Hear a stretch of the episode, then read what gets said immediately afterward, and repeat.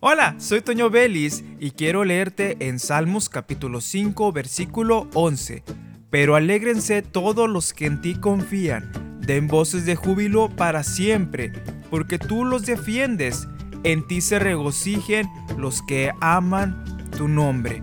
Para aquellos que aman a Dios de todo corazón, que son sinceros en su amor hacia Él. Dice aquí la Biblia que hay gozo, es una promesa hermosa Den voces de júbilo, alégrense, porque Él nos defiende.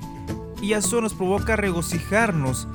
Pero a veces la situación es tan fuerte que se nos nubla la visión, no vemos más allá, nos olvidamos que Él es nuestra fortaleza, que el gozo de nuestra vida es Él. Lo olvidamos.